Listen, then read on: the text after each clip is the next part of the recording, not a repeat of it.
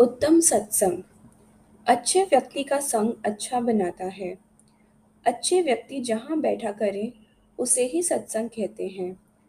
सत्संग मनुष्य के जीवन को उज्जवल बना देता है। इसमें सारा सार भर देता है।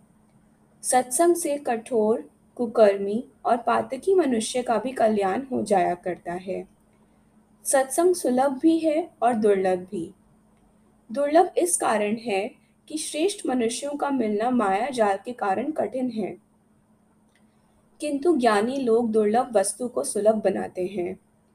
तो सत्संग सुलभ कैसे बनाया जाए? हमारे देश में अधिक पंथ होने और एक पुस्तक न होने के कारण श्रेष्ठ मनुष्य कौन है, यह जानना भी कठिन है। चाहे कल ही कोई पंथ चला हो, वे कहते हैं, बस यह श्रेष्ठ है और बाकी सब तुच्छ हैं। ऐसा कहना अज्ञान भरी बात है। यह तो राजनीतिक दलों के समान दल बने हुए हैं। सच्चा राजनीतिज्ञ तो देश की भलाई देखता है, पर ये गुटबंदी के राजनीतिज्ञ तो पक्ष से भरे हुए हैं।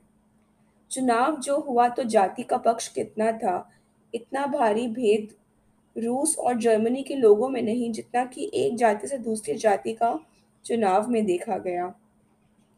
धड़ों की दलदल वालों के सामने देव नहीं आ सकते। उनके आगे तो दैत्य ही होता है। इसी प्रकार पंथों के धड़े हैं।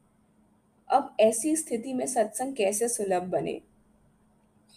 एक बात सर्वोत्तम है कि राम आराधन करते समय समझें कि मैं राम के समीप बैठा हूँ। जहाँ गीता पाठ हो, वहाँ समझे कि स्वयं श्री कृष्ण जी महाराज विराजमान है। श्री कृष्ण वाक्य है, जहाँ गीता का पाठ होता है, वहाँ स्वयं महाराज की कृपा होती है। गीता में आया है, मैं जप यज्ञ हूँ। यज्ञों में जप यज्ञ हूँ, यह महाराज का वाक्य है। तो जप में भगवान है, यह बात हुई। कोई व्यक्ति जंगल में बैठा हुआ पूजा कर रहा था, उस देश का राजा उधर आ निकला। राजा ने चाहा कि वह उसके घोड़े को पकड़कर रखे। पुकारने पर भी वह मूर्ति के सामने से नहीं उठा। धमकाने पर भी उस पर कोई प्रभाव नहीं हुआ। जब राजा घोड़े से उतरा और देखा तो पता चला कि वह वैसे ही नहीं बैठा, अपितु मूर्ति के सामने बैठा है।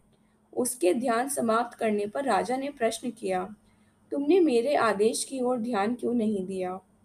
उसने उत्तर दिया, मैं तो स्वयं भगवान के दरबार में प्रार्थना कर रहा था, तुम्हारी कैसे सुनता? तो मैं कहना चाहता था कि राम का जाप जो कर रहा है, वह तो बड़े शुभ सत्संग में है। मनुष्य जब घर में तृप्त हो तो उसको बाहर या बाज़ार में खाने में ग्लानी होती है और बाजारी भूख नहीं होती।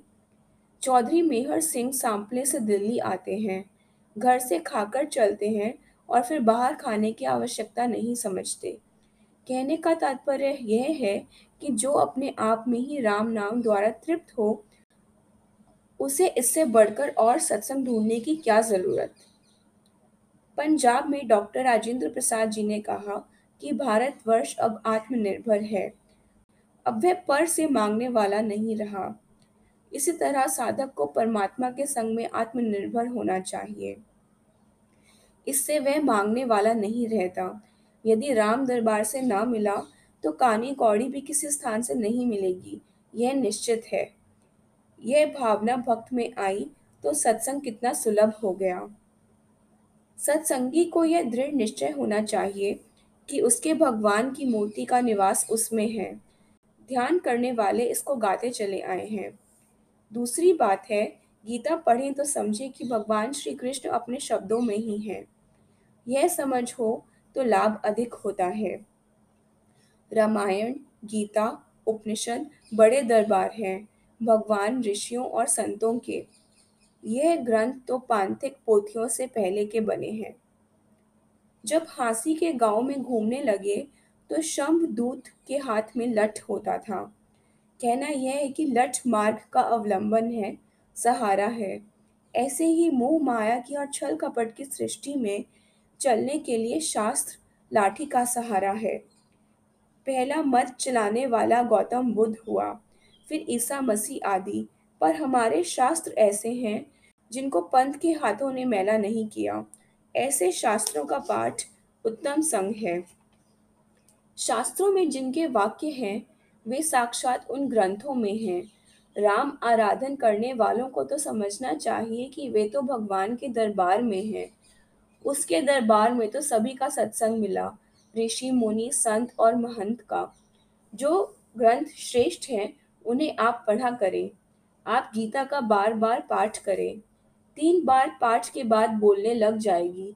इसी प्रकार रामायण उपनिषद भी अवश्य पढ़ो। भले अनुवाद ही सही।